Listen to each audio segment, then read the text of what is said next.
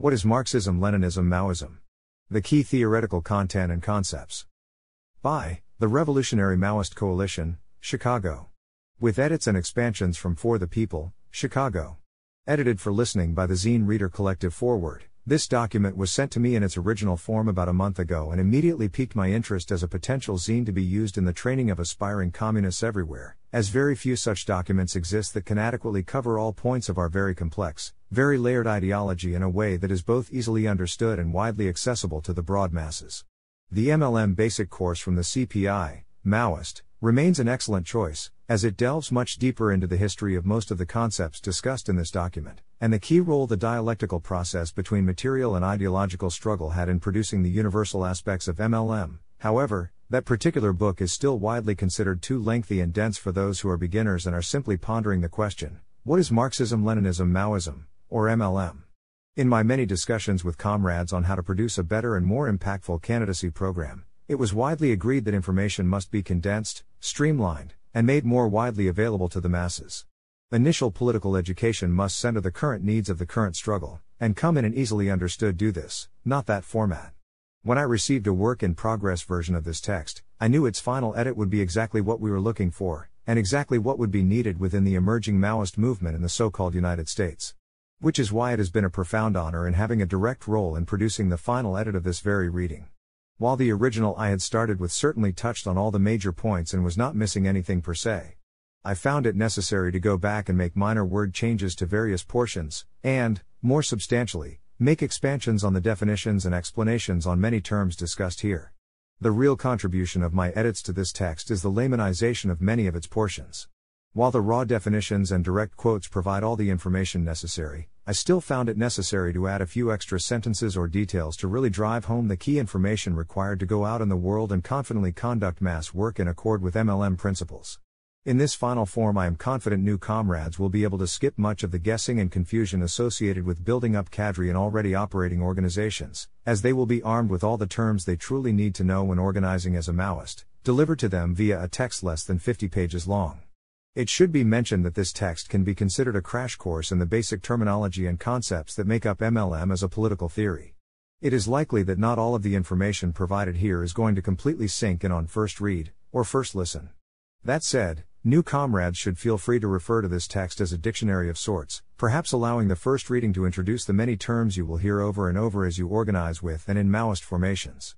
In my own personal experience, I find the most effective political education documents are the ones that I found myself reading many times, as compared to just once. Not because they are poorly written or hard to understand, but because they hold the exact information I am looking for and are consistently rewarding to reread. We hope that this text can be such a resource for new comrades.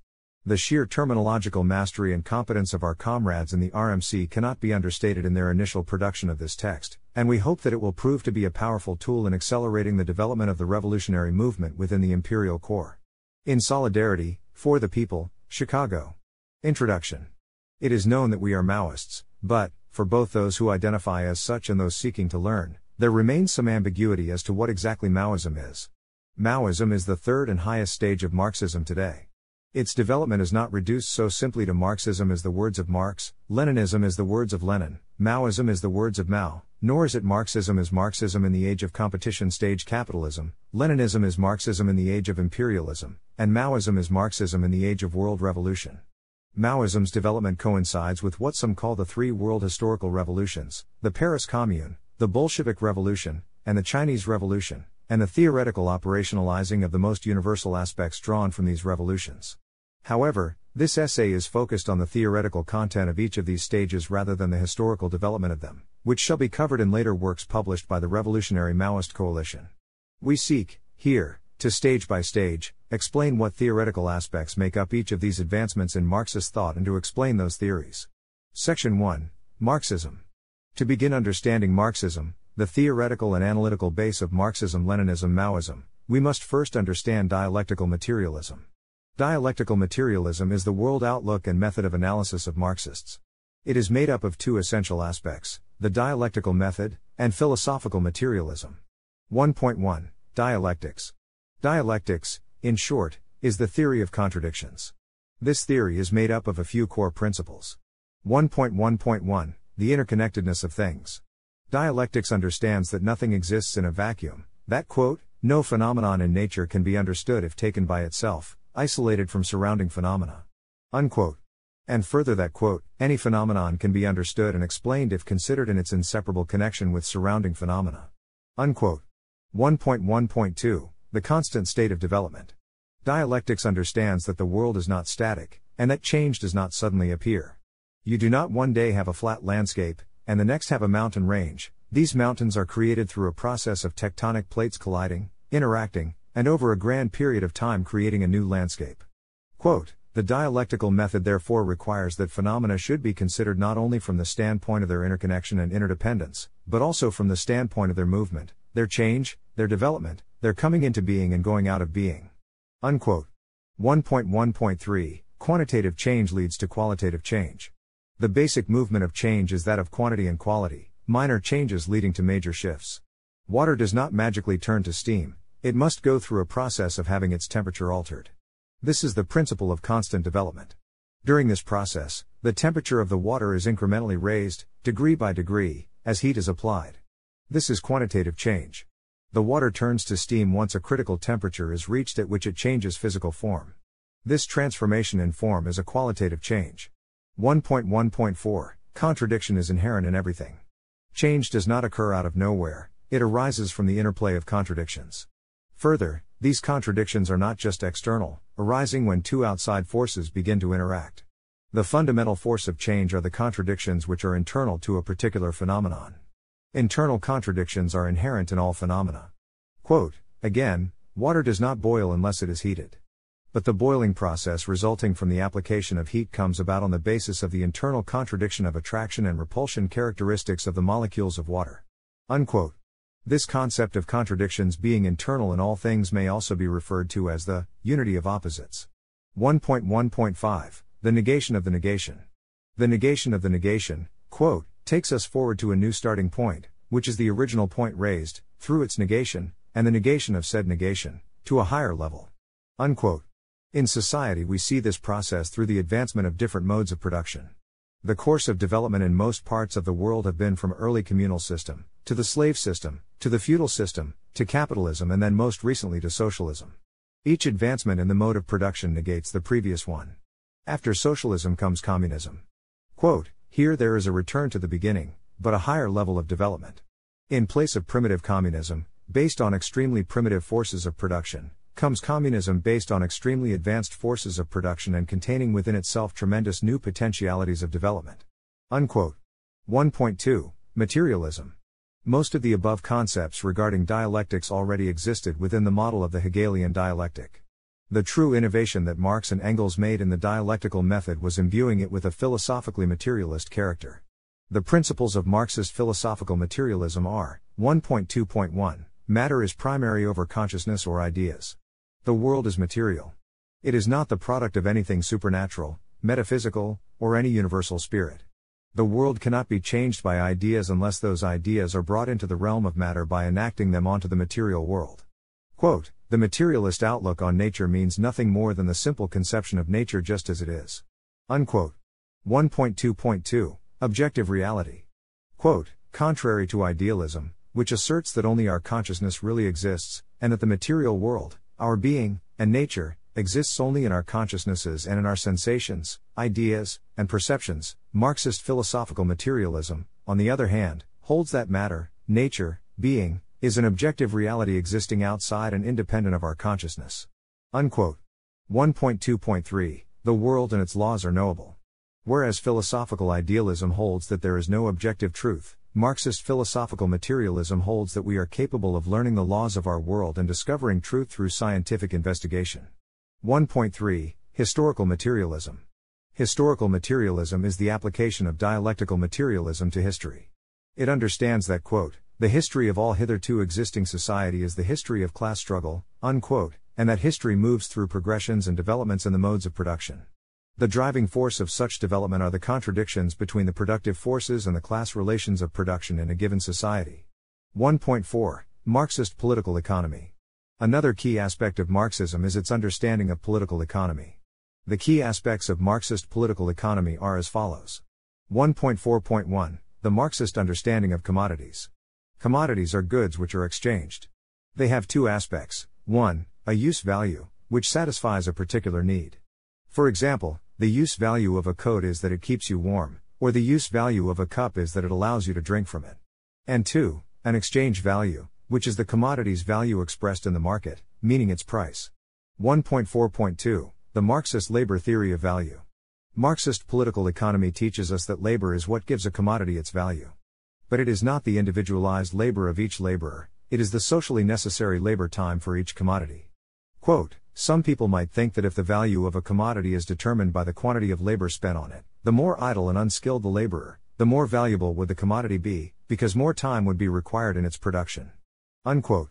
However, in reality, quote, the labor time socially necessary, keyword, necessary, is that which is required to produce an article under the normal conditions of production, and with the average degree of skill and intensity prevalent at the time.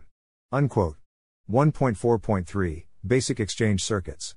Barter, expressed as CC, commodity, commodity, meaning, give commodity, get commodity, is the most basic circuit of exchange. The possessor of a commodity with a certain use value exchanges it for a commodity of a different use value. For example, a coat is exchanged for a chair. This can only occur if the socially necessary labor time invested in commodity A is equivalent to that in commodity B. This type of exchange amounts to an exchange in the quality of the use value, while the quantity of its exchange value remains the same between the items being traded. The need for the quantity of the exchange value to remain the same is the law of equivalent exchange. Once a given economy has grown large enough for a market to develop, CMC, commodity, money, commodity, meaning, sell commodity, get money, buy commodity, emerges as a new circuit of exchange. It follows the creation of money as a universal commodity, whose sole purpose exists to be exchanged. The original possessor of the commodity sells it for money, which is then used to buy a commodity of a different use value than the one started with. Once again, the end goal is gaining a commodity of a different use quality. The law of equivalent exchange is not violated thanks to the quantity of the exchange value being the same between the commodities. The exchange value of money, price, is always equivalent to the exchange value of a commodity sold at said price. Merchants arise as a class to facilitate exchange in the market, and their exchange circuit is MCM, money, commodity, money. They start their exchanges with money and end with the same quantity of money. This circuit represents selling commodities at their exact exchange value, and does not represent profit. Nonetheless, this is the prerequisite to the general formula of capital. 1.4.4 The general formula of capital. MCM prime. Money, commodity, a greater amount of money. The last M is denoted by M apostrophe, and is pronounced M prime. MCM prime is the general formula of capital, as it describes the capitalist beginning with one amount of money and ending with a larger amount. Profit. This violates the law of equivalent exchange, as the average capitalist somehow manages to end up with a larger amount of money than they started with. Marx recognized that the only way for this form of exchange to exist is for that commodity being exchanged to be a special commodity that creates value itself. 1.4.5 Labor power. Marx tells us, quote, by labor power, or capacity for labor, is to be understood as the aggregate of those mental and physical capabilities existing in a human being, which he exercises whenever he produces a use value of any description. Unquote. Please note, labor power is distinct from labor itself. Raw labor is what produces value or commodities, while labor power is the ability to create a given amount of value within a given amount of time. This, labor power, is also a commodity because it has a, a use value, to produce for the capitalist, and b, an exchange value, wages. Marx further explains the character of labor power as a unique commodity. Quote, labor power can appear upon the market as a commodity, only, and so far as, its possessor, the individual whose labor power it is, offers it for sale, or sells it as a commodity. In order that he may be able to do this, he must have it at his disposal, must be the untrampled owner of his capacity for labor, i.e., of his person, the continuance of this relationship demands that the owner of the labor power should sell it only for a definite period, for if he were to sell it rump and stump, once and for all, he would be selling himself, converting himself from a free man into a slave, from an owner of a commodity into a commodity. Unquote. One of its other unique features lending to the advent of labor power becoming a unique commodity is that it is the only commodity which the laborer has access to sell. For, quote, a man to be able to sell commodities other than labor power, he must of course have the means of production, as raw material, implements, etc. Unquote.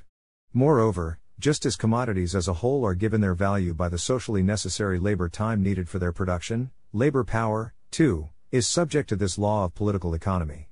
Quote, the value of labor power is determined, as is every other commodity, by the labor time necessary for the production, and consequently also the reproduction, of this special article. The labor power is the value of the means of sustenance necessary for the maintenance of the laborer.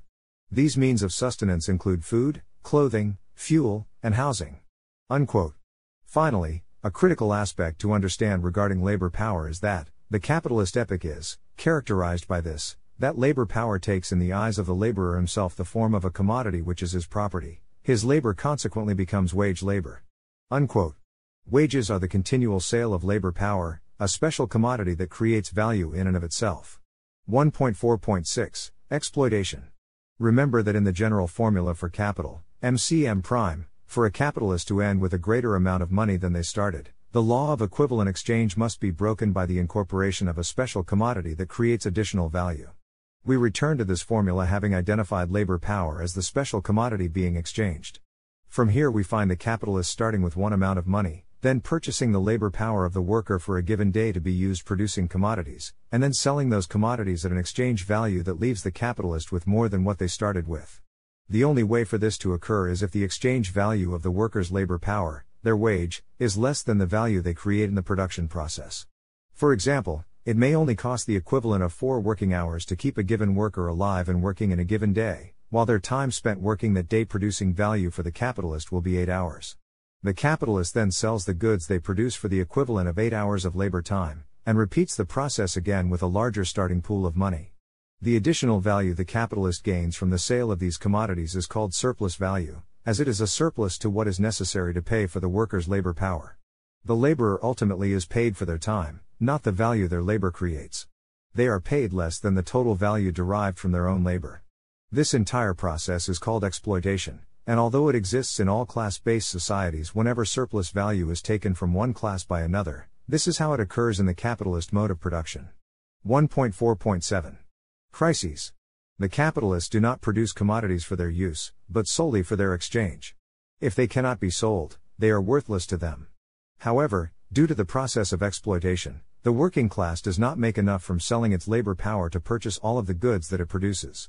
Eventually, this catches up to the capitalists, who must then try to make up their lost sales by destroying their own commodities to produce artificial scarcity, laying off workers, and cutting costs in other areas, with the ones who are unable to keep up going out of business, and their means of production and commodities bought up by a more fortunate capitalist. This is a crisis, or more specifically a crisis of overproduction, as the working class has produced more than it can buy on the market, thanks to the very laws of exchange that allow it to exist in the first place. The overproduction of goods while people are in need is a central contradiction at the heart of capitalism. 1.4.8 The tendency for the rate of profit to fall. Competing capitalists are constantly trying to lower their prices just enough to get an advantage over their competitors, but they also must keep the price high enough to make an adequate profit. A major way for a capitalist to lower their prices is to introduce machinery into their enterprise that will allow them to produce far more commodities than before, or to come up with some kind of new method that allows them to have more commodities made in the same amount of labor time than the previous method allowed. As we determined earlier, the exchange value of a commodity is the socially necessary labor time it takes to create the commodity. Therefore, if it costs an average of $8 to craft a hat, it will be sold accordingly for this amount. However, the breakthrough in technology is an interruption of the standard circulation of commodities. It is an enigma that allows this particular capitalist to craft, for example, hats, at an average rate of 6 hours per hat, 2 hours less than the average. This capitalist, wanting to make an even greater profit than normal, can then sell hats for $7, $1 cheaper than the average hat seller. As people flock to buy his hats, since there is no point in spending more for a commodity of the same quality at a higher price, he is able to use these super profits, that is, profits made above the average rate of profit, to expand and buy up capital that is lost by the members of the bourgeoisie who have lost their business to him. Some of the bigger capitalists who can afford the machinery that was introduced in this industry will buy new machines, lower their prices, and a balance will return to the competition between the remaining capitalists. Let's say the standard capitalist at the beginning of the example makes $1,500 from the sale of commodities produced from an investment of $500 in constant capital, meaning machinery and other tools of production, and another $500 in variable capital, meaning wages paid for labor power. Their profit after the commodities are sold is therefore $500 made from an initial investment of $1,000. The rate of profit is therefore 1 to 2, or 50%, as the capitalist can expect to make a profit of 50% off the investment. Now, after the new technology has been introduced in the lucky capitalist's hat making factory, he must invest more into machinery, raising the constant capital investment from 500 to $1,000. However, he is able to make a greater overall profit while he overpowers the competition, making a profit of, let's assume $750, as he lowers his prices just enough to beat out the competition. The ratio is the same for him, at least for now. This period of instability brought on by his domination can only be resolved when some of the other capitalists manage to avoid bankruptcy by buying these new machines as well. The result is that the price of the individual hats will be lower than ever before as the socially necessary labor time to make a hat is now half the time it was before. This new status quo does not come about instantly, but through the capitalists continuing to lower their prices back and forth in competition with one another, until they make the profit deemed necessary for them at the time, once again, $500. Now capitalists must invest more than ever before in order to meet the same standard as before, with the average capitalist now needing to invest $1,000 in constant capital and $500 in variable capital to create the same surplus as before, making the new rate of profit 1 to 3. This is how the rate of profit falls. What that means practically is that capitalists will have to invest more and more capital into their businesses in order to maintain their wealth. As production advances and develops in a given market, the initial investment cost to begin an enterprise skyrockets, reserving only the wealthiest capitalists for participation in said market. This drives the petty bourgeoisie, the class of small business owners, into the ranks of the proletariat, and concentrates vast amounts of capital into the hands of those who can continue to afford innovation. Even members of the ruling capitalist class are cast into the proletariat and the petty bourgeoisie through this process. The competition in capitalism, something which is fundamental to capitalism for technological development, ultimately leads to fewer and fewer capitalists, and more and more proletarians. 1.4.9 Capital. Quote, Capital is a social relation of production. It is a bourgeois relation of production, a relation of production of bourgeois society. The means of subsistence, the instruments of labor, the raw materials, of which capital consists, have they not been produced and accumulated under given social conditions, within definite special relations? Unquote. This is the explanation of capital Marx wrote in 1847. Further, quote, capital consists not only of means of subsistence, instruments of labor, and raw materials, not only as material products, it consists just as much of exchange values. All products of which it consists are commodities. Capital, consequently, is not only a sum of material products, it is a sum of commodities, of exchange values, of social magnitudes, but though every capital is a sum of commodities, i.e., of exchange values, it does not follow that every sum of commodities, of exchange values, is capital. The existence of a class which possesses nothing but the ability to work is a necessary presupposition of capital. Unquote. We thus see that, in essence, capital is a specific social role of production which emerges alongside a class which owns nothing but the ability to work, meaning its labor power, i.e., the proletariat and which is expressed in economic terms via the exchange circuit of MCM prime. 1.4.10 Mode of production. Marxism teaches us that throughout history there have been a number of different modes of production. A mode of production is made up of a combination of A, the productive forces, and B, the relations of production. Productive forces are made up of the means of production, i.e., the tools, machinery, and infrastructure required for production, and the people who operate them. The relations of production are simply the relations between people with regards to the productive forces, i.e., who owns the means of production and who operates them. Generally, since the dawn of class society, the owners of means of production may be called the ruling class and the operators of those means of production may be called the laboring classes. The specifics of these classes change as modes of production advance. As with everything, production is always in a process of development. It never stays the same forever, and quote, Changes in the mode of production inevitably call forth changes in the whole social system, social ideas, political views, and political institutions. They call forth a reconstruction of the whole social and political order. Unquote. More on this in the following section covering the base superstructure relationship. There have been five main modes of production which we have observed throughout history. 1. The early communal system, defined by common ownership of the land and means of production, and extremely underdeveloped productive forces. There were no classes or exploitation here. 2. The slave system, defined primarily by the, the existence of a slave owner who fully owned both the land and the slave, and the slave who labored for the slave master and owned nothing of their own. The advent of slavery and slave owning classes tightly corresponds with the advent of the agricultural revolution. 3. The feudal system, primarily defined by the existence of a feudal landlord class who owned the land which was toiled and partially owned the peasants under them, and the peasant who worked the land for the feudal lord and who may own some of their own implements of production, i.e., tools to plow the land, and some of the fruits of their labor. 4. The capitalist system, which is primarily defined by the existence of a bourgeois capitalist who owns the means of production but not the worker who operates them, and the proletarian worker who owns nothing but their own labor power. 5. The socialist system, here we have achieved collective ownership of the means of production by means of the working class seizing power over the capitalist via the dictatorship of the proletariat.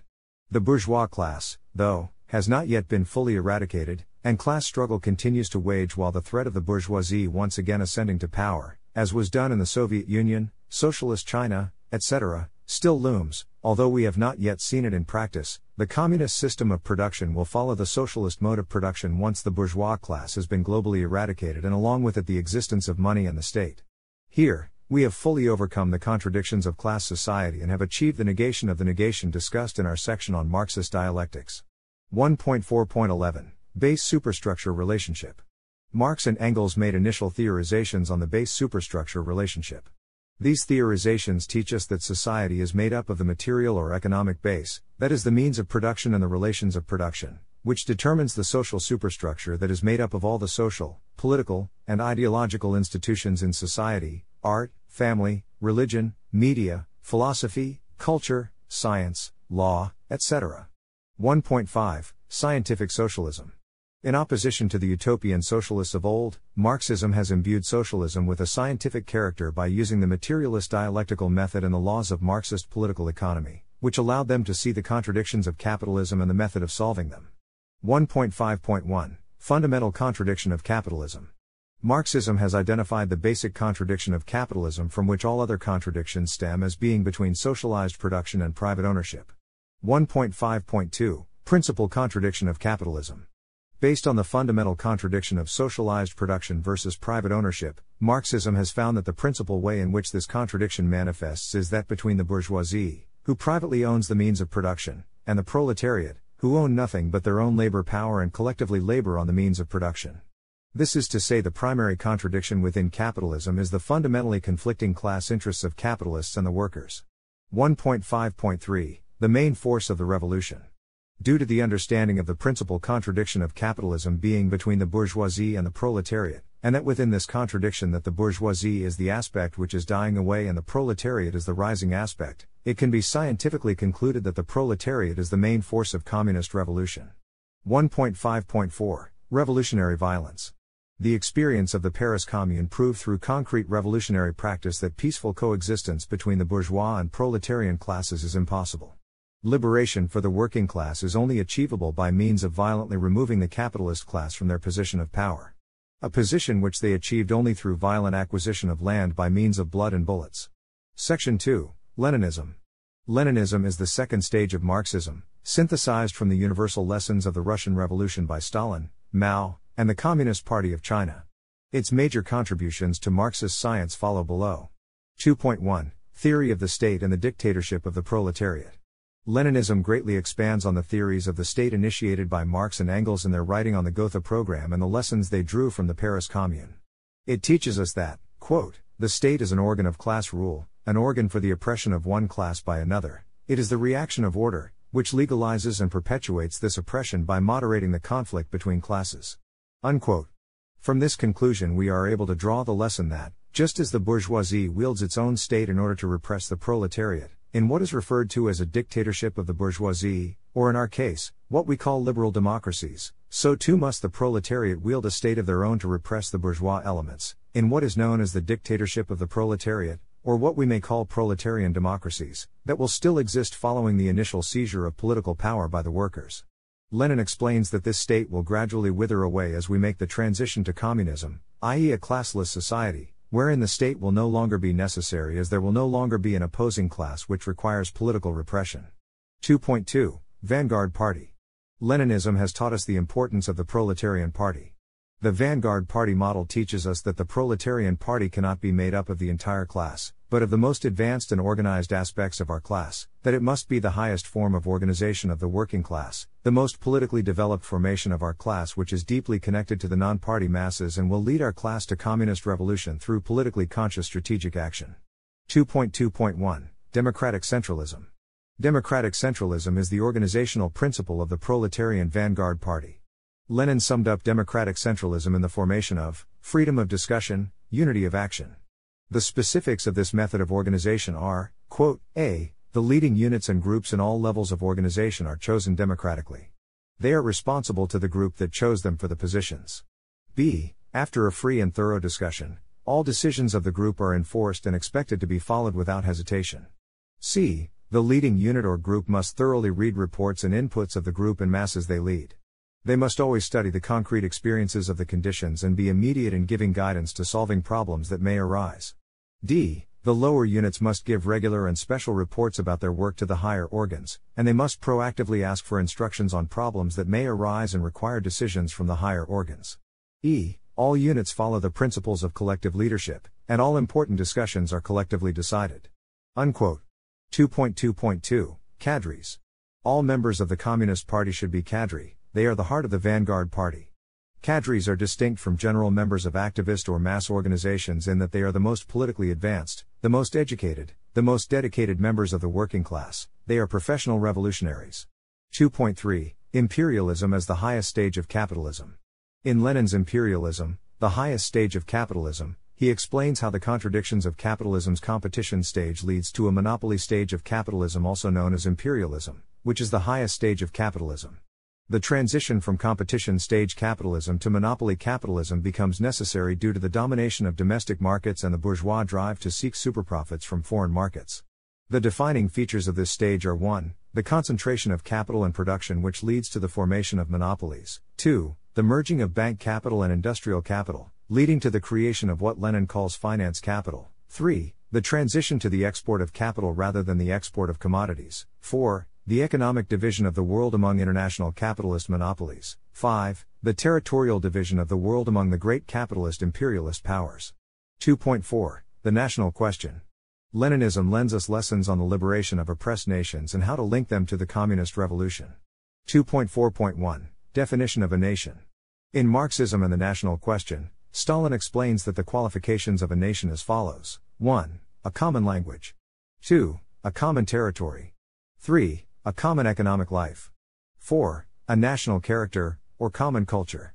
Some examples of nations under this understanding, in the American context, include the Black slash New African Nation, the Chicano Nation, the Puerto Rican Nation, and the various indigenous nations which have occupied this land since before the arrival of European settlers, i.e., in the Chicago area the Ojibwe, Odawa, Potawatomi, Miami, Ho Chunk, Menominee, Sac, Fox, Kickapoo, and Illinois nations. In the global context, we see other examples including the Irish Nation, the Kurdish Nation, the Taino Nation, the Kashmir Nation, the Songhai Nation, the Zarma Nation, and many, many, many more. 2.4.2 The Right of Nations to Self Determination. Regarding the link between national liberation and communist revolution, Leninism came to understand the policy, in part, as one of self determination. Lenin explains this concept with great precision as such quote, The right to self determination implies exclusively the right to independence in the political sense, the right to free political separation from the oppressor nation. Specifically, this demand for political democracy implies complete freedom to agitate for secession and for referendum on secession by the seceding nation. Unquote. He notes, however, that, quote, recognition of self determination is not synonymous with recognition of federation as a principle, because, the closer a democratic state system is to complete freedom to secede, the less frequent and less ardent will the desire for separation be in practice, because big states afford indisputable advantages, both from the standpoint of economic progress and from that of the interests of the masses. Unquote. On the other hand, he further notes that, quote, one may be a determined opponent of federation as a principle and a champion of democratic centralism but still prefer federation to national inequality as the only way to full democratic centralism. Unquote. It was from this standpoint that Marx, who was a centralist, preferred even the Federation of Ireland and England to the forcible subordination of Ireland to the English. Unquote. 2.4.3 Proletarian Internationalism. Regarding the other part of Leninist policy regarding the link between communist revolution and national liberation is proletarian internationalism. This principle is summed up in the slogan of, quote, workers and oppressed peoples of all countries, unite. Unquote. It understands that all workers and all colonized people of the world share the same struggle against capitalism imperialism, and that we must unite together under the banner of communism and national liberation. It means that we must always link our domestic struggles with the international struggles of all oppressed peoples. 2.5 Theory of Opportunism Leninism gives us an understanding of what opportunism is, and why we must struggle against it, which is adequately summed up by Lenin as such quote, Social chauvinism and opportunism are the same in their political essence class collaboration, repudiation of the proletarian dictatorship, rejection of revolutionary action, obeisance to bourgeois legality, non confidence in the proletariat, and confidence in the bourgeoisie. Unquote. 2.6 Understanding of Socialist Society.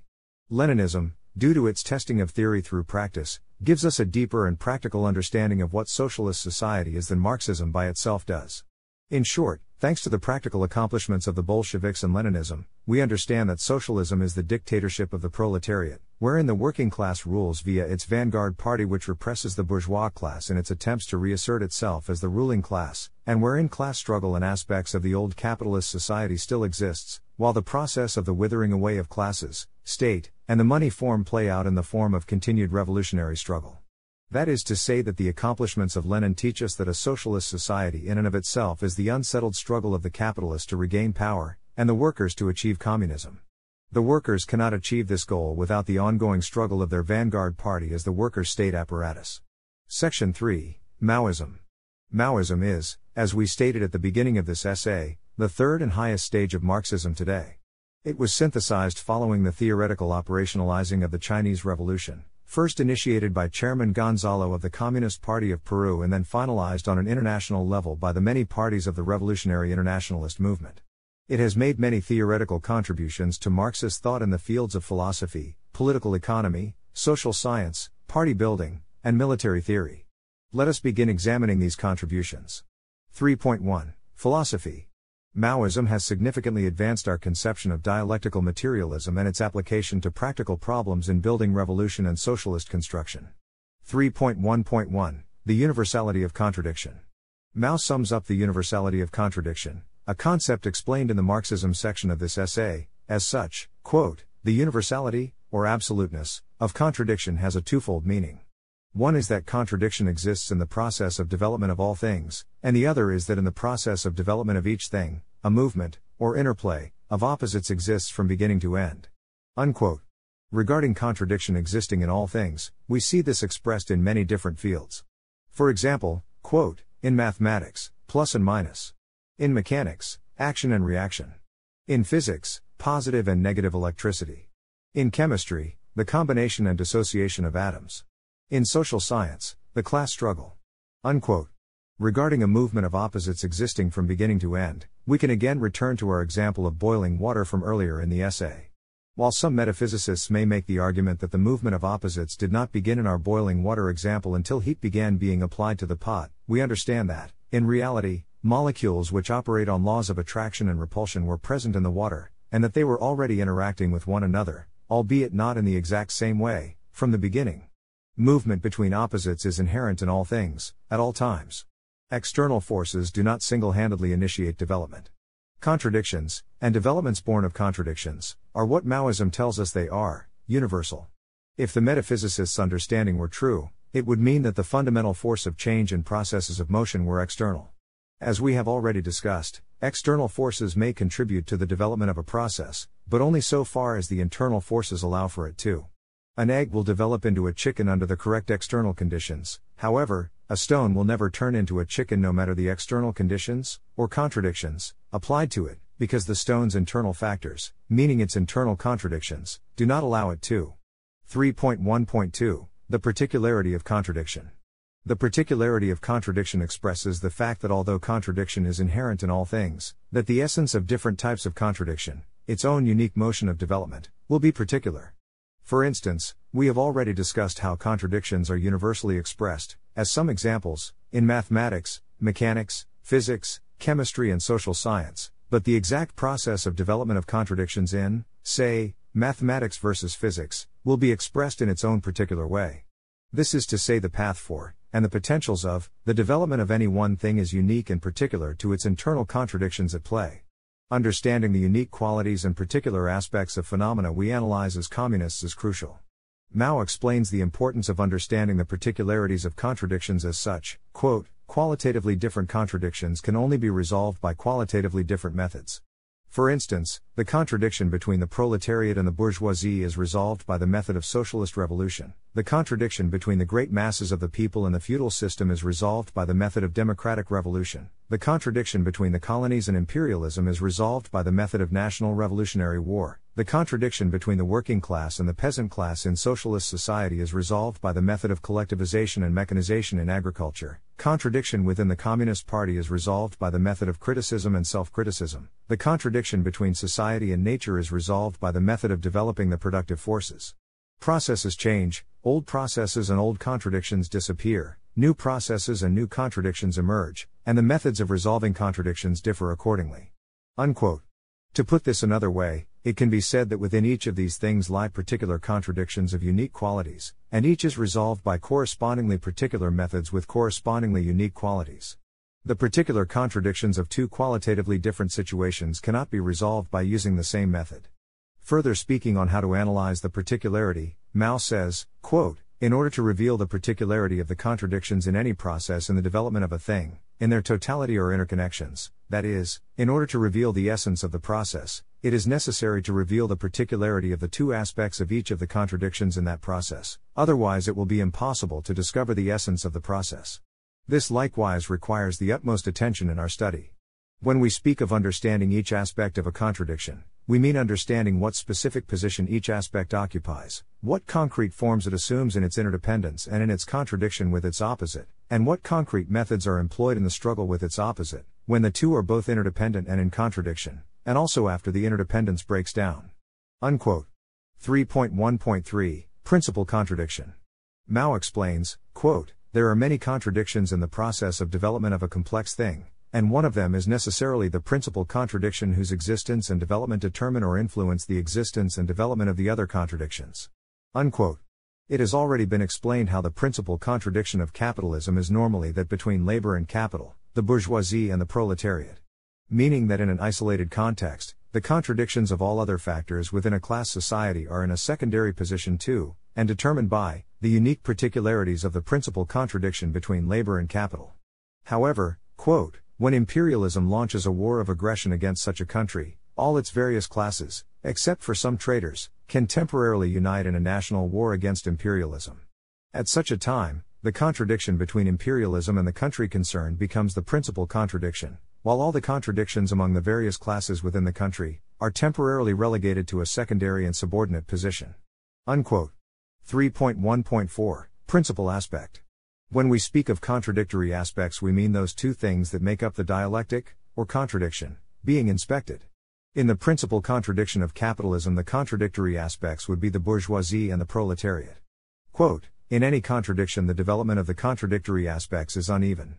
Sometimes they seem to be in equilibrium, which is however only temporary and relative, while unevenness is basic.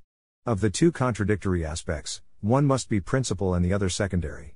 The principal aspect is the one playing the leading role in the contradiction.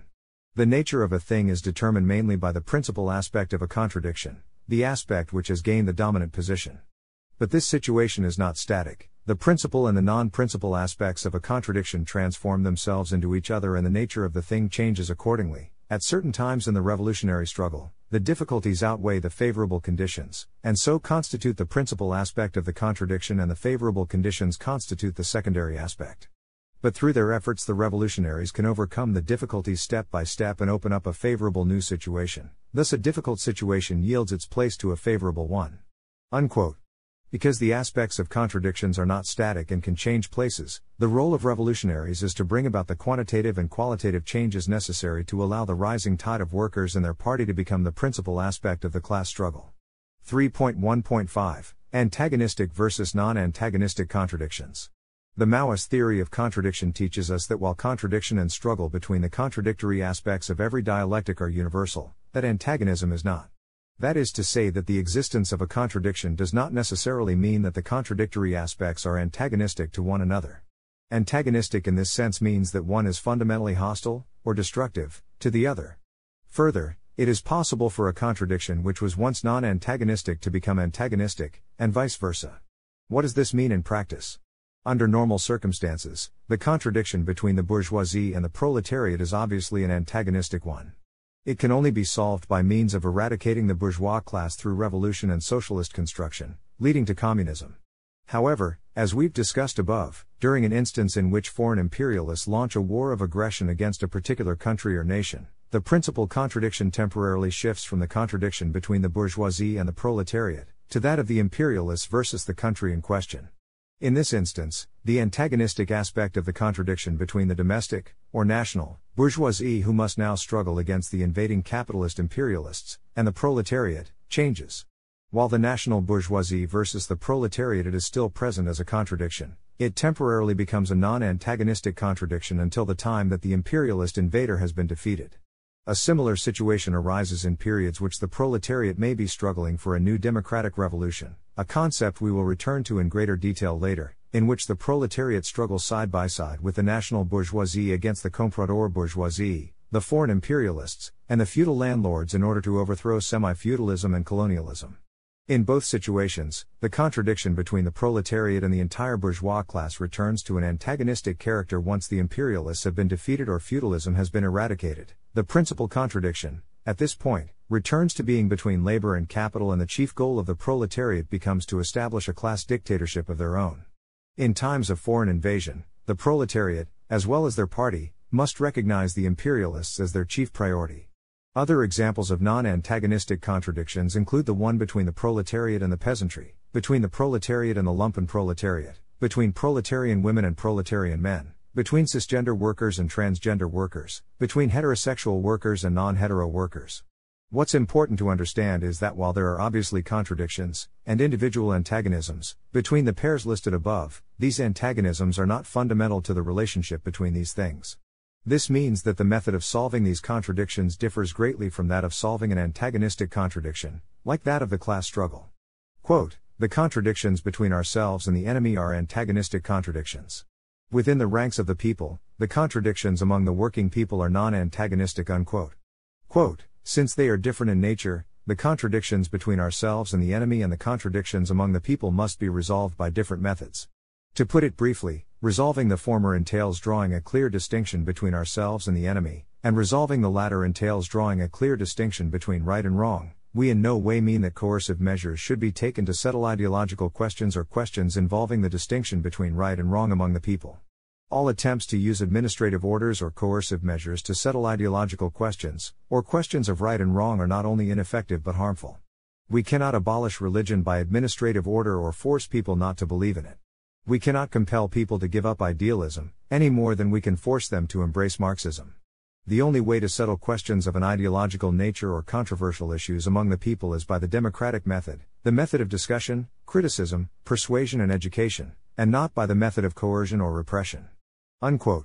Conversely, the contradiction of the class struggle cannot be resolved through any such democratic method, and as an antagonistic contradiction, must be resolved through revolutionary violence and class warfare.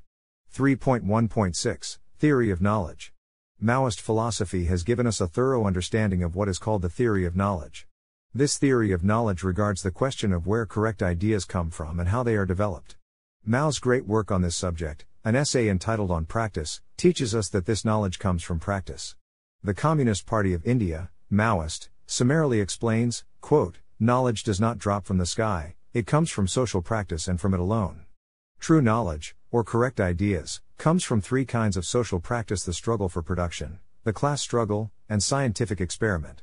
Unquote. Further, they go on to state that the acquisition of knowledge starts at a perceptual stage, and advances to a conceptual stage of understanding. Quote, the process of obtaining knowledge starts from perceptual knowledge, the stage of perceptions and impressions, where man at first sees only the separate aspects, the external relations of things. As social practice continues, things give rise to man's senses, perceptions, and impressions, and in the course of his practice are repeated many times. Then a sudden change, or leap, takes place in the brain in the process of understanding, and concepts are formed. Concepts are no longer the phenomena, the separate aspects and the external relations of things, they grasp the essence, the totality and the internal relations of things. Conceptual or logical or rational knowledge is a higher stage than the stage of perceptual knowledge. Unquote. However, the accomplishment of this conceptual or logical or rational knowledge is not the end of the development of knowledge. Quote, discover the truth through practice, and again through practice, verify and develop the truth. Start from perceptual knowledge and actively develop it into rational knowledge, then start from rational knowledge and actively guide revolutionary practice to change both the subjective and the objective world. Practice, knowledge, again practice, and again knowledge. This form repeats itself in endless cycles, and with each cycle the content of practice and knowledge rises to a higher level. Such is the whole of the dialectical materialist theory of knowledge. Unquote. 3.2 Maoist Political Economy the Chinese experience of building socialism, which reached a higher point than any other socialist experiment in history, gives us a great number of lessons regarding political economy. While they are of course all based on our understanding of Marxist and Marxist Leninist political economy, we are able to see great leaps occur in deepening our understanding of socialist construction and political economy, through the contributions of Mao Zedong, the Communist Party of China, and the revolutionary parties which followed them, such as the Communist Party of Peru, Communist Party of India, Maoist, and others. 3.2.1 Advancements in Base Superstructure Relationship. Marx and Engels determined that the economic base of society determines the social and political superstructure when they were conducting their initial investigation and critique of capitalism. However, Mao Zedong uncovered nuances to this law during his ideological struggle against the revisionist Khrushchevites within the USSR and those taking the capitalist road within the Communist Party of China, such as Liu Shaoqi and Deng Xiaoping. Specifically, by quote applying dialectics to analyze the relationship between the base and superstructure, and continuing the struggle of Marxism Leninism against the revisionist thesis of the productive forces theory, he concluded that the superstructure, consciousness, can modify the base, and that with political power the productive forces can be developed. Unquote. Let us briefly touch on what exactly productive forces theory is, and why Mao righteously struggled so intensely against it. The Communist Party of India, Maoist, explains this very question as such quote, The representatives of this rend upheld the Khrushchevites, negated the class struggle, and concentrated attention towards building modern productive forces, primarily through heavy industry. Their argument was that productive forces are the main motor of change, and it was the backward productive forces in China that were the main factor holding back the development of the country. Changes in production relations should wait until after the productive forces had been developed enough. The cooperativization of agriculture should wait until industries developed enough to provide machinery for rural mechanization. All these proposals negated the importance of the relations of production and the class struggle. It would lead to growth of revisionist and bureaucratic trends and the growth of a new exploiting class. Unquote. It is worth noting that it was precisely this revisionist theory which gave way for an inner party bourgeoisie, a concept we will inspect in greater detail later, to grow and eventually overthrow the proletarian dictatorship in the Soviet Union, and, after the death of Mao, would do exactly the same thing in China. It was in this struggle, wherein Mao and the revolutionary faction of the Communist Party of China understood the development of relations of production to be primary to the development of the productive forces, that Mao discovered the laws of how the superstructure can and should be developed to determine the economic base in specific circumstances. Quote, it was possible to destroy the old production relations only after we had overthrown a backward superstructure in the course of revolution. After the old production relations had been destroyed, new ones were created, and these cleared the way for the development of new social productive forces. Unquote. Thus, Mao uncovered that the order of development is 1. Overthrowing the backwards, bourgeois superstructure, that is, the political institutions which make up bourgeois society. 2. The development of relations of production, that is, the relations that people have to each other in the process of production as well as to the means of production themselves, i.e., the relationship between capital and labor. And finally, 3. The development of the productive forces, that is, the development of the means of production themselves and those who operate those means of production. Further justifying this formula, Mao states, quote, the bourgeoisie first changed the superstructure and took possession of the machinery of state before carrying on propaganda to gather real strength. Only then did they push forward great changes in the production relations. When the production relations had been taken care of and they were on the right track, they then opened the way for the development of the productive forces. To be sure, the revolution in the production relations is brought on by a certain degree of development of the productive forces, but the major development of the productive forces always comes after changes in the production relations. Unquote. 3.2.2 Bureaucratic Capitalism. The theory of bureaucratic capitalism isn't applicable to our conditions in the so called United States, but is a critically important theory for analyzing conditions of the global periphery, meaning the colonized and semi colonized countries. Chairman Gonzalo of Peru summarized the theory of bureaucratic capitalism as, quote, capitalism which is being developed in the oppressed nations by imperialism along with different degrees of underlying feudalism, or even pre feudal stages. Unquote. Bureaucratic capitalism may also be referred to in Maoist texts as semi feudal countries. Some examples of countries which are currently living under the conditions of bureaucratic capitalism include Peru, Nepal, India, the Philippines, Brazil, Ecuador, and Swaziland to name a few. 3.2.3 Socialist Construction. In both his struggle against the revisionists of China and his critique of Soviet political economy, Mao developed an advanced understanding regarding the organization of socialist economy and development. Although the economy of the present day United States differs greatly from that of China in the 20th century, we will still have to fundamentally restructure and change our economy following the seizure of power by the working class. As an imperialist economy, we are an exporter of capital, but an importer of commodities. This means that the vast majority of commodities on the market in this country are produced by cheap colonial labor in foreign lands. Mao's formula of using heavy industry as the lead factor, agriculture as the base of the economy, and light industry as the bridging factor provides a great basis for how we might organize our economy once we begin to rely on our own domestic labor under a socialist organization of the economy. 3.3 National Liberation. The path of revolution in China provided great lessons for colonized and semi colonized peoples. While some of these lessons are unique to people who live in the global periphery, there are still great lessons to be utilized by those internal colonies of countries in the global center. Because it is necessary that we are able to have thorough analyses of global conditions, we will list both those lessons which are applicable to colonized people in our own country, and those applicable to other countries. Firstly, Mao developed a dialectical understanding of the bourgeoisie of oppressed nations. In this theoretical development, Mao saw that the bourgeois class of oppressed nations has a dual character wherein there exists both a comprador bourgeoisie and a national bourgeoisie, and that our orientation towards these two aspects of the nationally oppressed bourgeoisie vary accordingly.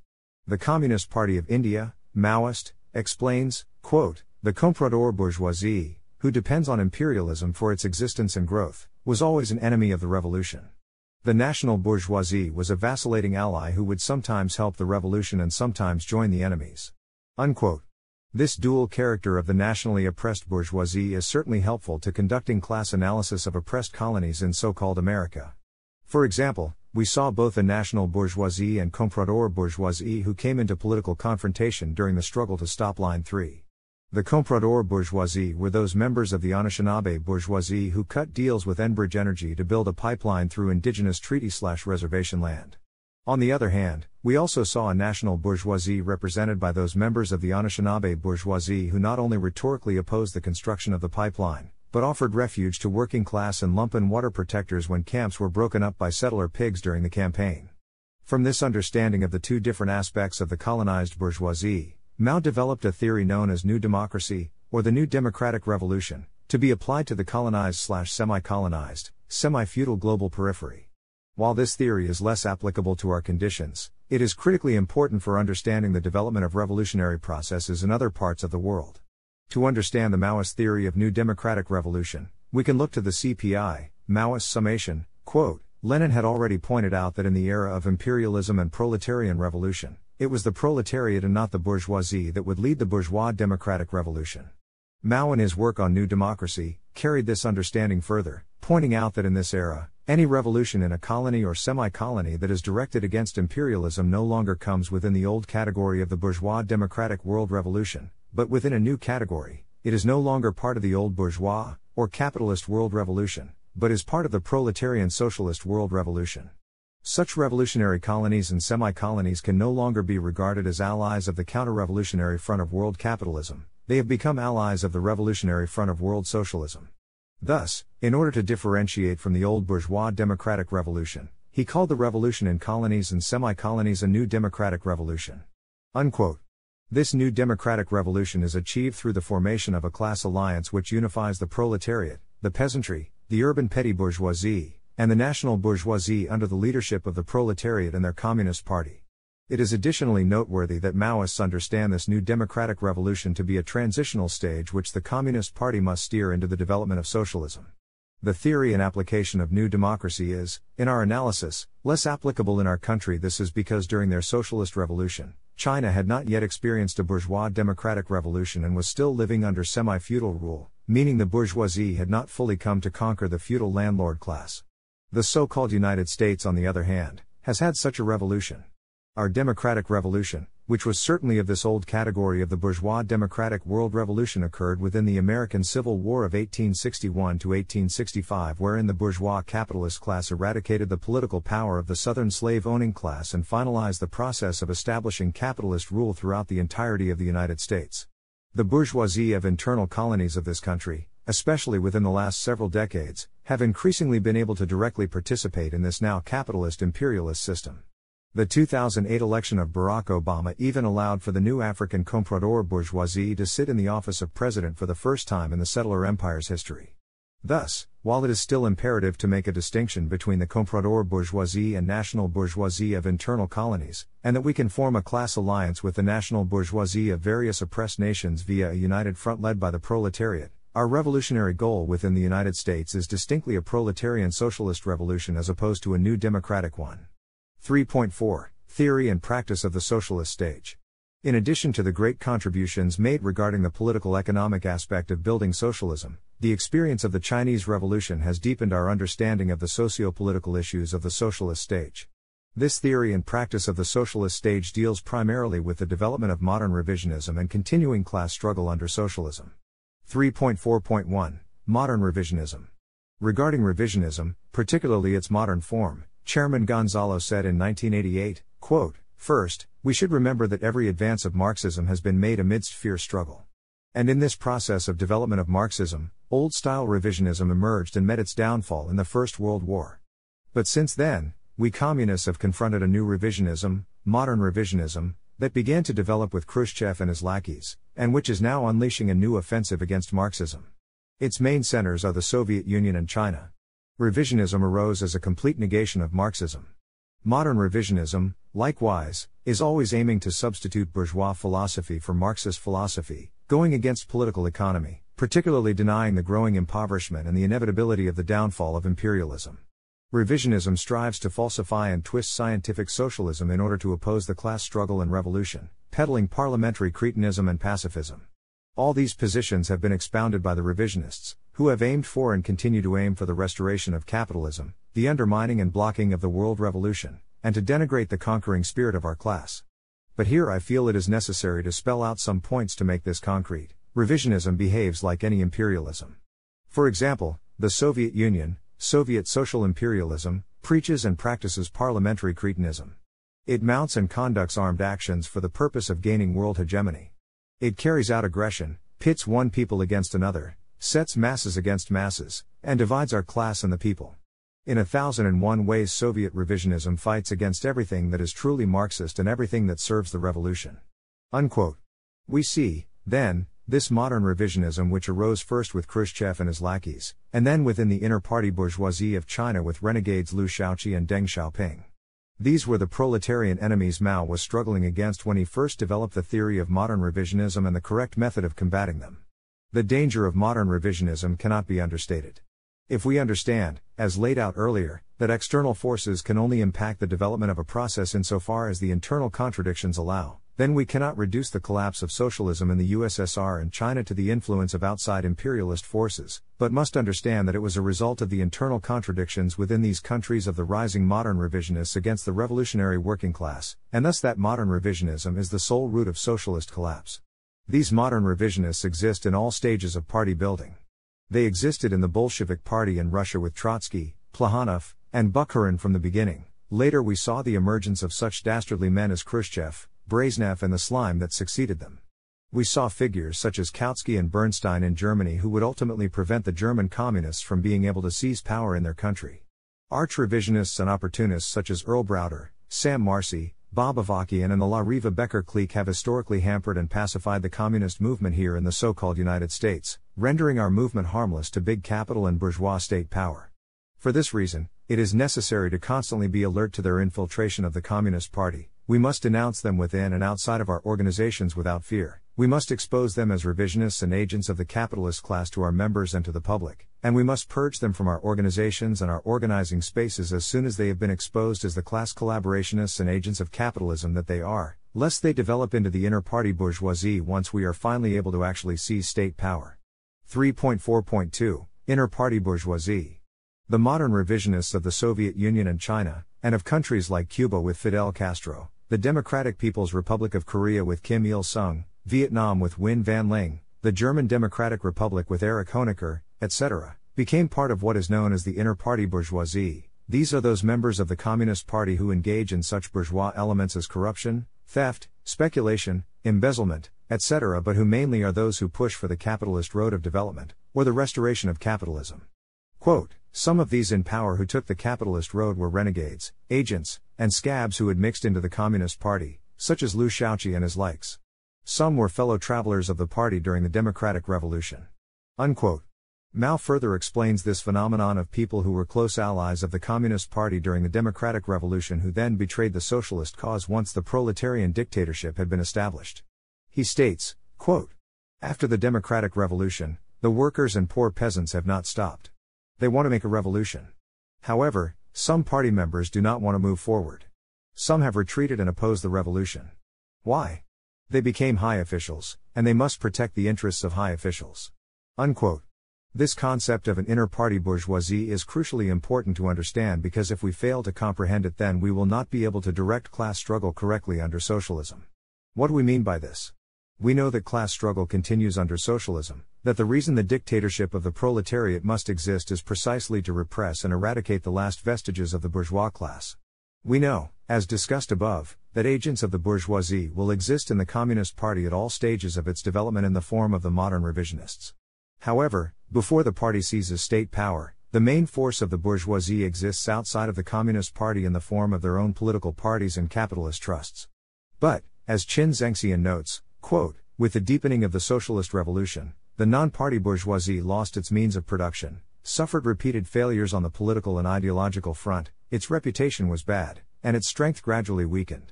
From this point on, the inner party bourgeoisie has emerged as the core force of the entire bourgeoisie. Unquote. With the exception of the Communist Party of China under Mao, the CPs which rose to power during the first wave of proletarian revolutions in the 20th century failed to recognize this fact. Even the Communist Party of the Soviet Union under Stalin made the mistake of believing that the core force of the bourgeoisie remained outside of the party in the form of either the international bourgeoisie or the few remaining bourgeois forces in production and academia. Only in China did the revolutionary forces of the proletariat and poor peasants properly understand where the main force of the capitalist class resided, and only there were they able to direct the continuation of class struggle in the direction necessary to stave off the restoration of capitalism for a period. 3.4.3 Continuing class struggle under socialism, and the Cultural Revolution. In recognizing the danger of modern revisionism and the inner party bourgeoisie, having seen the Khrushchev clique already betray the revolution in the Soviet Union and the Liu slash Deng clique quickly rising in China, Chairman Mao developed the theory of cultural revolution. Cultural revolution is the logical continuation of the mass line, to be discussed in depth in a later section, and of class struggle. It recognizes that class struggle does not end with the establishment of the dictatorship of the proletariat, a position which was advocated for by arch revisionists such as Khrushchev, Liu Shaoqi, Deng Xiaoping, and their successors.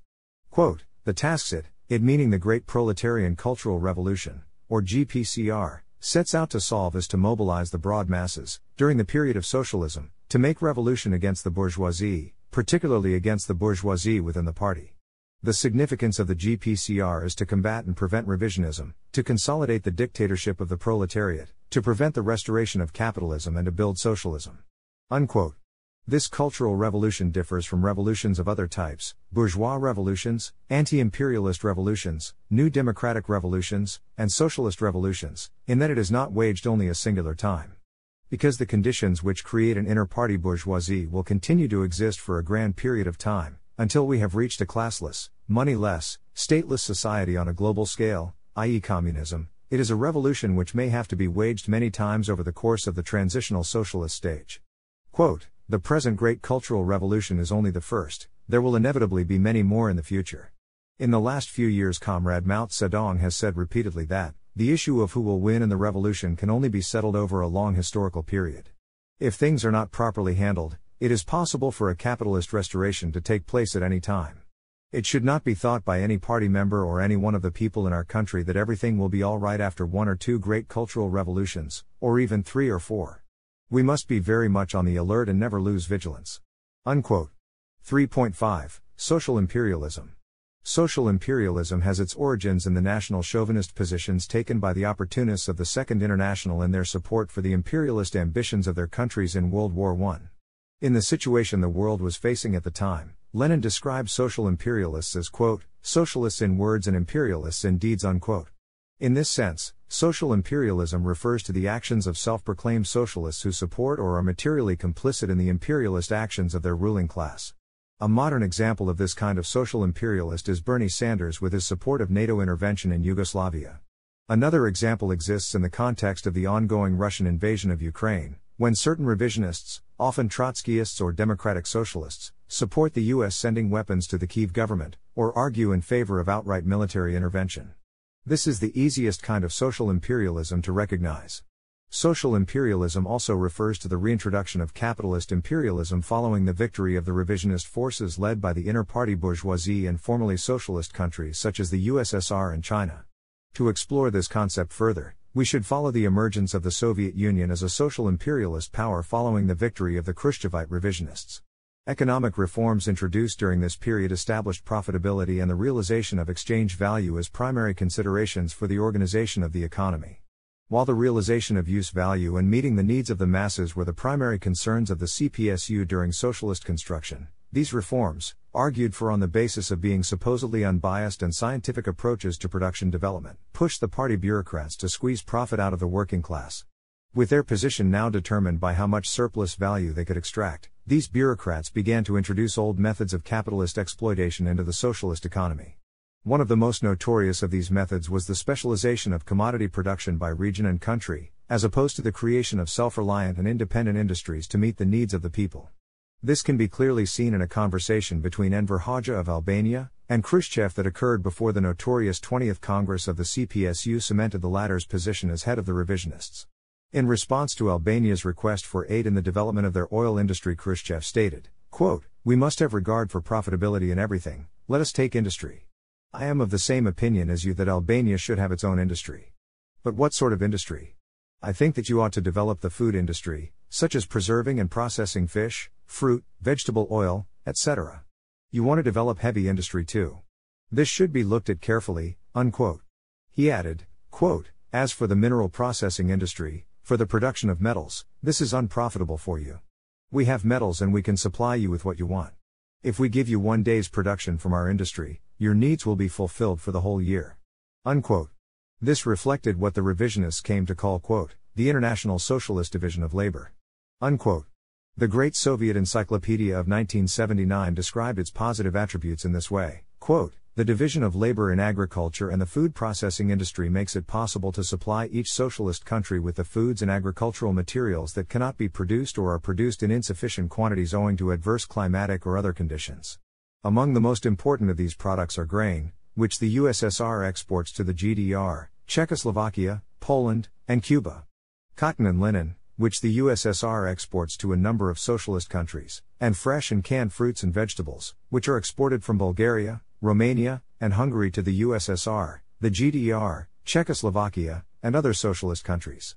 Sugar is exported from Cuba to a number of socialist countries, livestock products, from Mongolia to other socialist countries, and eggs, poultry, and ham, from Poland and other socialist countries. Unquote. While the revisionists argue that this is simply a practical way of managing production, the reality is that it limited the development of industries in countries aligned with the USSR and turned their economies into puzzle pieces of a greater whole, rather than independent socialist economies. This resulted in the economies of the socialist camp becoming subservient to the Soviet economy and dependent on the social imperialist web that they had created. During the existence of the revisionist Soviet Union, this ensured its allies were in reality its neo colonies. The devastation that followed the victory of American imperialism over Soviet social imperialism was in many ways a result of this, as the formerly revisionist countries had to overhaul their economies to fit a new imperialist web. An excellent example of this is Cuba. While nominally independent, Cuba has never developed an independent economy, and attempts to do so during its brief period of socialist construction were discarded in favor of growing the sugar industry to an even greater extent than the pre revolutionary period. This gave the country its place in the puzzle of the International Socialist Division of Labor. When the Soviet Union collapsed, Cuba lost its patron and was forced to resort to becoming a tourist attraction, leading to the re emergence of prostitution in the country as sex tourism followed, as well as an investment spot for Israeli businesses.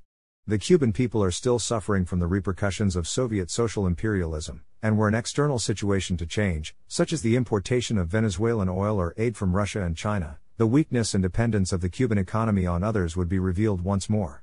Their disregard for self reliance in the economy cannot be reconciled with socialist values. Social imperialism, just like classic imperialism, also involves the intervention of imperialist military forces in an effort to squash national self determination. Two examples of this exist in the 1968 Soviet invasion of Czechoslovakia and the Soviet invasion of Afghanistan. While the Prague Spring government was a revisionist one, so was the government it replaced and the government the Soviets set up in the country. Therefore, the end result of their invasion was the replacement of a reactionary government with another reactionary government, with the only real difference being the puppet regime's new allegiance to Moscow. This was apparently worth the shedding of Czechoslovakia blood and the stationing of a foreign army on their soil. In the case of Afghanistan, the Soviets decapitated the Afghan government in the Tajbeg Palace assault in 1979 despite it already being aligned with the USSR and replaced it with a more stable and loyal administration. Afghanistan's status as a puppet of social imperialism led to the defeat of the revisionist government in the Afghan civil war and the eventual victory of the Taliban, as the revisionists had no real base of support in the Afghan masses and instead relied on Soviet troops to fight the Mujahideen, who emerged victorious once the Soviets pulled out of the country. Had the supposed communist leaders of the country held the support of the masses, no force could defeat them. Maoists in the country knew that only a communist party that truly represents the interests of the people can defeat the dual threat of homegrown reaction and foreign imperialism, and have been fighting a prolonged struggle for socialism over the past four decades. 3.6 The Mass Line. Mao developed the theory of mass line based off of the basic Marxist Leninist theory of the party, namely, as discussed above, that the vanguard party must be deeply connected with the non party masses. This theory is based on two basic principles 1. The masses, and the masses only, are the makers of history, and 2. From the masses, to the masses. The first principle explains that revolutionary changes in history only occur when the masses are mobilized to make those changes. It stands in direct opposition to the bourgeois notion of great man theory, which holds that history is developed and made by singular strong individuals, by men like Napoleon, Lenin, Mao, by kings, kaisers, generals, presidents, and chairmen. While certainly these people played major roles in some of the most impactful changes in history, it is pure idealism to think that they could have done these things by themselves. These major historical figures were only able to rise to political power because they had people in the thousands or millions standing behind them. Could Napoleon have overthrown the feudal lords of France, politically liberating the bourgeoisie from feudal power for the first time ever, had he not had the support of the French bourgeois and peasant classes, who had a strong vested interest in the downfall of landlord class, mobilized behind him? Could Mao have overthrown Japanese imperialism, the feudal landlords of China and the bourgeoisie without the millions of peasants and workers of China behind the CPC? Communists everywhere must thoroughly understand this principle. We shall never be able to oust the current bourgeois dictatorship in favor of a proletarian dictatorship if we do not have the support of the millions of workers and lumpen slash proletarians behind us. The second principle is superbly summed up by the Communist Party of India, Maoist, as follows quote, this means, take the ideas of the masses, scattered and unsystematic ideas, and concentrate them, through study, turn them into concentrated and systematic ideas, then go to the masses and propagate and explain these ideas until the masses embrace them as their own, hold fast to them and translate them into action and test the correctness of these ideas in such action. Then once again concentrate ideas from the masses and once again go to the masses so that the ideas are preserved in and carried through. And so on, over and over again in an endless spiral, with the ideas becoming more correct, more vital and richer each time. Unquote. Mass line additionally gives us a framework in how to understand the various strata of the masses and our orientation towards them. The masses can be divided into the three sections of 1, the politically advanced, 2, the politically intermediate, 3, the politically backwards. As the Communist Party of the Philippines explains, quote, the advanced ranks of the masses have a clear understanding of their basic conditions and are ready to struggle to change it. The backward part of the masses, meanwhile, can be easily influenced by backward ways of thinking and may be resistant to struggle for change. The middle part, meanwhile, may understand the need for change but are reluctant and hesitant to move for action. Unquote. When we are concentrating the ideas of the masses, we must be careful to make sure it is the ideas of the advanced and intermediate sections which are being concentrated and then propagated. Likewise, when we say that it is the masses who are the makers of history, we must be clear that we mean the advanced and intermediate, not the backwards. Errors in understanding this lead to tailism, wherein the advanced and intermediate sections are ready for radical action while the party or other communist organizations refuse to take such action because they are too concerned with the ideas of the politically backwards that are resistant to political change. Upholding the mass line does not necessarily mean standing behind the most popular opinions. It can also lead to erroneous political lines being taken up, such as the white supremacist and settler colonial idea of patriotic socialism pushed by the likes of Philistine self proclaimed communists who believe that such a position is necessary in order to win white people over to our cause. Those of us with even the slightest ability to read between the lines know that they only want to build a movement of Strasserite National Socialism. Our orientation to these various strata should be mobilize and recruit the advanced, develop the intermediate, and isolate the backwards. Such is the basic Maoist method of leadership such as upholding the mass line in our organizing. 3.7 Revolutionary Proletarian Feminism. Maoism has given us the invaluable tool of revolutionary proletarian feminism. This uniquely Maoist school of feminist thought, originally developed by Indian revolutionary Anuradha Gandhi, places the struggle for feminism firmly in the realm of the class struggle without becoming a victim of the crude class reductionism of so called Marxist feminists. Revolutionary proletarian feminism is summed up brilliantly as follows 1. Quote, adherence to a Marxist, historical materialist, and dialectical materialist framework of analysis. Proletarian feminism makes a criticism, however, of socialist and Marxist feminism as philosophical trends that make the same claim. The main difference is on how to approach the question of emancipatory practice and the rejection of a commonality between women regardless of class, nationality, race, etc., while at the same time upholding the centrality of the class struggle for the destruction of patriarchy. Patriarchal oppression is part of class oppression, not a separate or complementary oppression, and has its root in class society as a historical materialist fact, neither born with capitalism as a mode of production, nor merely a residual or vestigial feudal remain, but rather an intrinsic part of any class society regardless of mode of production. As such, only communism can destroy patriarchy once and for all. Any attempts to separate patriarchy from class society as a whole ultimately lead to strategic dead ends for feminism. 2. Rejection of biological determinism in defining women, sex gender roles, and of the implications of the sex gender system for all people. This includes a rejection of sex gender differences existing as a biological fact in any degree of independence from social, economic, and political relations. It doesn't deny biological difference among people, these are obvious, it just rejects the claim that sex gender ordering is principally related to biological differences, or the view that sex and gender stem from some biological essence. Not all women can or do get pregnant, for example, and yet they remain women. Not all women are assigned womanhood at birth, yet they are still women. This is not to say the gender binary is beyond criticism, just that the criticism of this binary based on biology is wrong. There is no female and male brain, but there is indeed a female and male social existence into which people fall, either forced into it, or because of identity.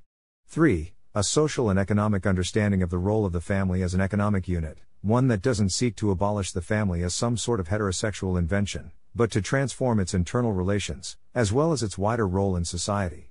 Emphasis is on the centrality of political power and society wide transformation of economic relations as a way to transform the family, rather than privatizing family relations as a matter of individual will. By implication, it doesn't see the family as the primary trench of combat against patriarchy. The primary trench of combat is society at large. This doesn't mean the family is immune, Families are part of society at large and thus are part of the wider societal combat against patriarchy. It does mean the special role given by many feminist trends to the family beyond it being a unit of production and reproduction is incorrect. One can abolish the family, and as long as class society exists, so will patriarchy, it will just find some other way to organize the production and reproduction of gender oppression and patriarchal domination. The focus on the family of many trends, in particular when this focus ignores the rest of society, is challenged by proletarian social struggle. 4. Emphasis on the non antagonistic aspects of the contradiction between proletarian men and proletarian women, rather than posing the contradiction as mainly antagonistic. Emphasis is placed on struggling against systemic oppression along with microaggressions and oppressions generated at the level of individual interactions, rather than only on the individual oppressions. Instead of men in general being the enemy, it is patriarchy, as part of class society and capitalism imperialism, who is the enemy. Likewise, women are not simply the revolutionary subject. Many women are defenders of the class system and thus are in the reactionary camp, even when they purport to seek to emancipate women. 5. An embrace of large scale, mass mobilization of society as a whole, and proletarian masses specifically, as the method of struggle for liberation, as opposed to separatism, small group, safe space emphasis, and other trends, as well as a rejection of the underlying theoretical frameworks that these separatist trends represent. While not hostile to trade unionist frameworks, it does advocate the formation of cadre and mass formations of a proletarian feminist nature as an exercise of self determination within a wider proletarian and revolutionary movement. 6. Anti imperialism and a global focus on patriarchy, rather than a focus solely on the needs of white, affluent, Euro American women. This includes inserting into the conversation on sexuality the consequences of the sex trade, sex tourism, and pornography for poor, non white, and oppressed nationality women, especially in the internal colonies, neo colonial, semi colonial, and colonial world. It also includes a rejection of unproblematized support for women's emancipation for the purpose of supporting imperialist plunder, such as the advocacy by some feminists of equal opportunities in imperialist armed forces. The only army fighting for gender equality is the People's Army.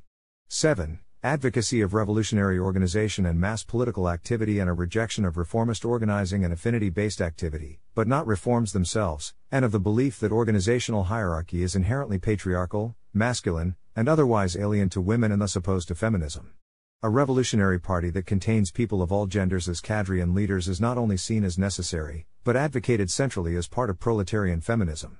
And this party leading a people's army in which patriarchy is struggled against at any level, in which women develop as leaders and soldiers is also central to proletarian feminism. 8. Advocacy of all means of struggle, nonviolent and violent, in advancing the struggle against patriarchy from a proletarian and revolutionary perspective. This rejects all claims of violence being patriarchal as biological essentialism. This also recognizes the capacity of women to be as ruthless as men when it comes to being oppressors. The fact that men dominate society is not an issue of biological capacity or inherent nature of women. Cultural feminist claims of women being less violent or more loving are in fact based on patriarchal notions of sex slash gender roles, which mirror male chauvinist arguments about the incapacity of women compared to men. 9. A historical materialist recognition and embrace of the experiences in the struggle against patriarchy and women's oppression in the socialist movements and socialist revolutions in Russia, China, and others, as well as within movements exercising dual power today. This stands against the rejection by many feminists of proletarian and socialist contributions to feminism, either because of anti communist propaganda or sectarian denialism.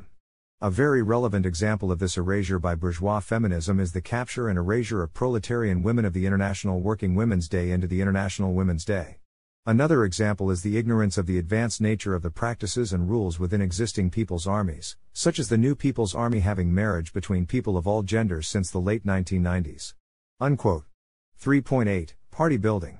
The qualitative leap from Marxism Leninism to Marxism Leninism Maoism came with a great deal of new lessons regarding the construction and maintenance of the party as well as its relation to various other political formations.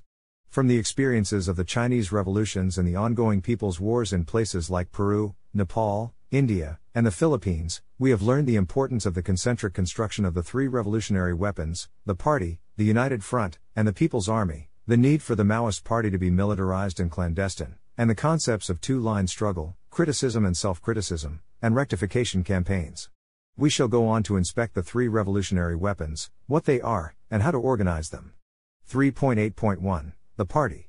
Maoism continues to uphold the most basic principles of the vanguard party, which were initially theorized through Marxism Leninism. It is the most advanced detachment of the working class. It must maintain deep ties to the non party masses, a theory which was advanced even deeper through the Maoist understanding of mass line discussed earlier. It follows the organizational principles of democratic centralism, and it is based on the development of advanced cadres.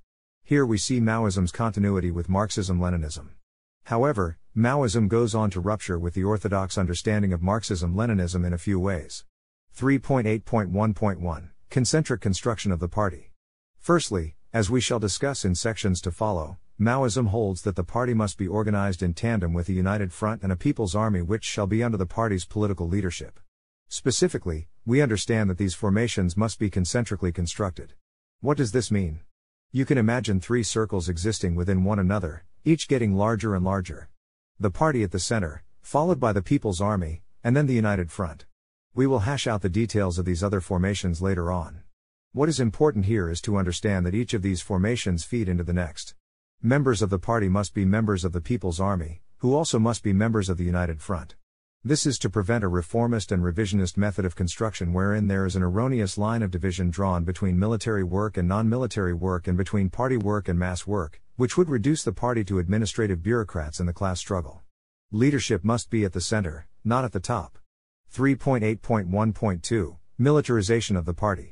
Secondly, Maoists understand the need for a militarized Communist Party. The militarized Communist Party is in opposition to the now common opportunist conceptions of Communist parties such as the Communist Party USA, Party of Communists USA, Revolutionary Communist Party, Party for Socialism and Liberation, etc., who loudly announce their existence and put their leaders on full display for the ruling class. Why do they do this?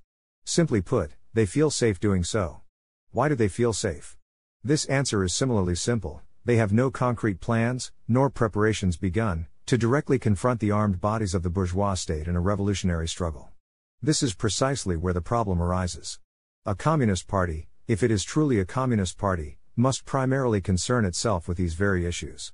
In short, the militarized Communist Party expresses that all members of the party must be militant, that the party must begin preparations for armed conflict with the state from the moment of its inception, and that the party must be a secret, underground political formation in order to protect its integrity and ensure that its tasks are being adequately fulfilled. 3.8.1.3 Two line struggle. Thirdly, Maoism upholds a process known as two line struggle.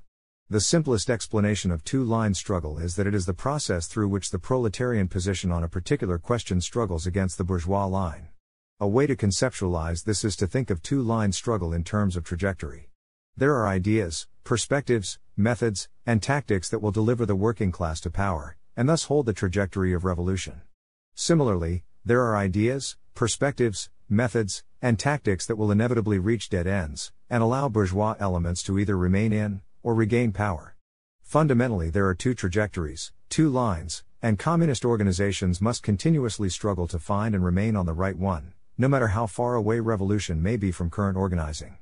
This is a process which has always been practiced in communist organizations, but which was given a name and explanation which has deepened our understanding and practice surrounding it, in line with the Marxist theory of knowledge, by Mao Zedong. Historically, this has manifested in the debate between Lenin and Bukharin in the Communist Party of the Soviet Union regarding whether or not to expand the new economic policy, wherein the bourgeois line was represented by Bukharin, who wanted to expand the policy for a longer period of time and believed in market socialism, and the proletarian line was represented by Lenin and Stalin, who understood that the policy should remain temporary and that it was a retreat away from socialism which could only be allowed to exist for a short time, lest the bourgeoisie completely regain political power in the country. It again manifested in revolutionary China between Mao and the Deng clique regarding productive forces theory, as we have already discussed at length. Another example would be in the Communist Party of the Philippines during the 90s over the question of urban warfare, wherein the bourgeois line was represented by those adventurist insurrectionists who advocated for abandoning the protracted People's War in favor of urban insurrectionism, and the proletarian line was represented by Jose Maria Sison and his allies who understood that the basic conditions of the Philippines were still semi feudal and that the majority of the masses were still rural peasants, meaning that they would have little to no mass base in the urban cities. 3.8.1.4 Criticism and self criticism. Finally, the Maoist Party upholds the process of criticism and self criticism. We understand that everyone makes mistakes, and that mistakes can be rectified. No communist enters the struggle with universally correct ideas, no matter how much one may study theory or the conditions of their nation. Correct ideas come from struggle, and transformation of both the comrade and thus transformation of tactics and methods is a necessary and never ending process for any revolutionary, both on the individual and organizational level. Errors in practice and thinking are inevitable, and often require transformation to be rectified.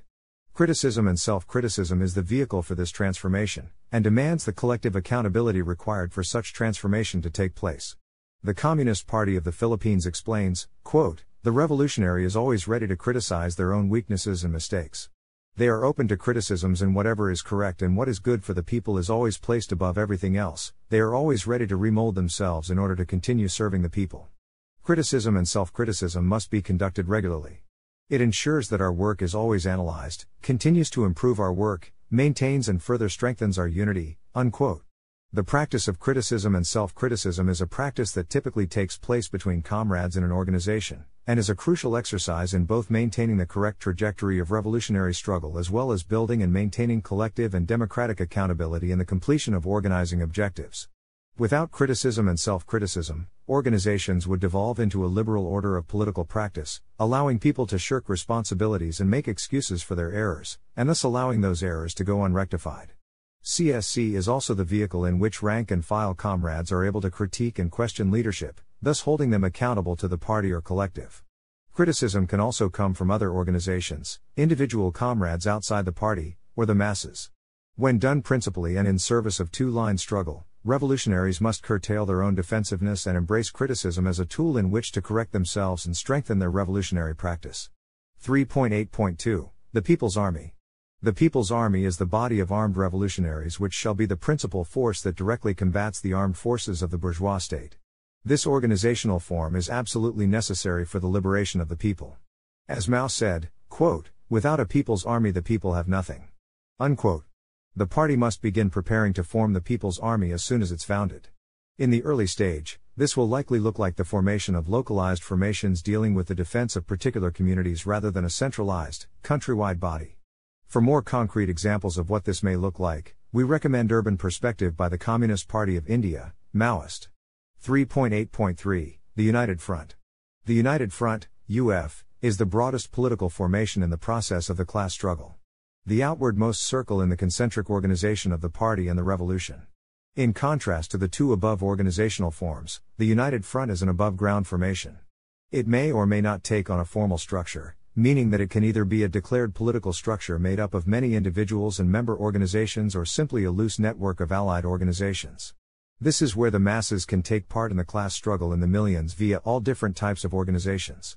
These types of organizations can range from explicitly Maoist revolutionary mass organizations to unions to feminist organizations to community educational groups to street organizations to self defense groups to campus groups, revolutionary nationalist organizations, squatter groups, lawyers' guilds, unions, and everything in between. The United Front serves as the means for all of those politically advanced members of the masses involved in the Revolutionary Alliance, which in this country is the alliance of the proletariat, the lumpen proletariat, the lower stratum of the petty bourgeoisie, and the national bourgeoisie of the various internal colonies, can participate directly in the class struggle, as well as the means through which party members can directly participate in open and above ground political work. The party takes part directly in the United Front through a process known as fractional work, wherein the party formation places members, who keep their political identities as CP members secret, into the above ground organizations who are part of the United Front. From these positions, the party is able to propagate its political line in the UF organizations, albeit often using a more toned down version of what the party organs themselves would say, and to identify politically advanced members of the masses who may later be recruited to the party. 3.9 Protracted People's War. Maoism has elucidated the universal military strategy of the proletariat as Protracted People's War, PPW. The Revolutionary Maoist Coalition of Chicago has just recently published a full length article defining and defending the universality of PPW, and so we shall not get into a full defense of its universality here, but shall briefly quote its definition as we understand it. Quote, the universal characteristics of protracted people's war are as follows 1. A militarized communist party, armed with the revolutionary ideology of Marxism Leninism Maoism, at the helm of both the United Front and a people's army. 2 Deep connections with the masses so as to swim among them like fish and to serve them in such a way to draw them into the militarized Communist Party's orbit. 3. Centralization of strategy and decentralization of tactics. 4. First attacking dispersed and vulnerable enemy forces and then attacking more important and concentrated forces. 5. The core of protracted people's war, passing through the three strategic stages which are A. The consolidation of forces and the strategic defensive, B. The strategic equilibrium, and C the strategic offensive. 6. The creation of base areas where dual power has been established, which will at times have to be abandoned, especially during the strategic defensive stage when we must follow the principle of quote, the enemy attacks, we retreat, the enemy camps, we harass, the enemy tires, we attack, the enemy retreats, we pursue. Unquote. But which may be returned to at later points. 7. The ability to remain undefeated, only sent back to a previous strategic stage, as long as the Maoist Party and People's Army remain active and have not succumbed to opportunism slash revisionism. Unquote. This strategy has been successfully employed to seize state power in China and Vietnam, and is currently being employed in Peru, Nepal, India, Bangladesh, and the Philippines. It has not yet been successfully implemented in the imperial core, but this is due mostly to the underdevelopment of revolutionary movements generally in the imperial core, and not because of any inherent flaw in the strategy of PPW.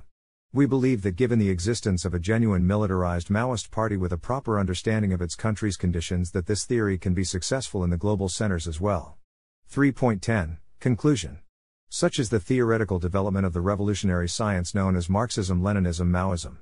We have dealt primarily with the universal aspects which make up this ideology in its three stages while attempting to place those aspects in the particular application to our own conditions in the so called United States. There are, of course, more particular theories and analyses which arise from these universal ones that deal with the unique conditions of whatever Communist Party is applying Maoism to their country.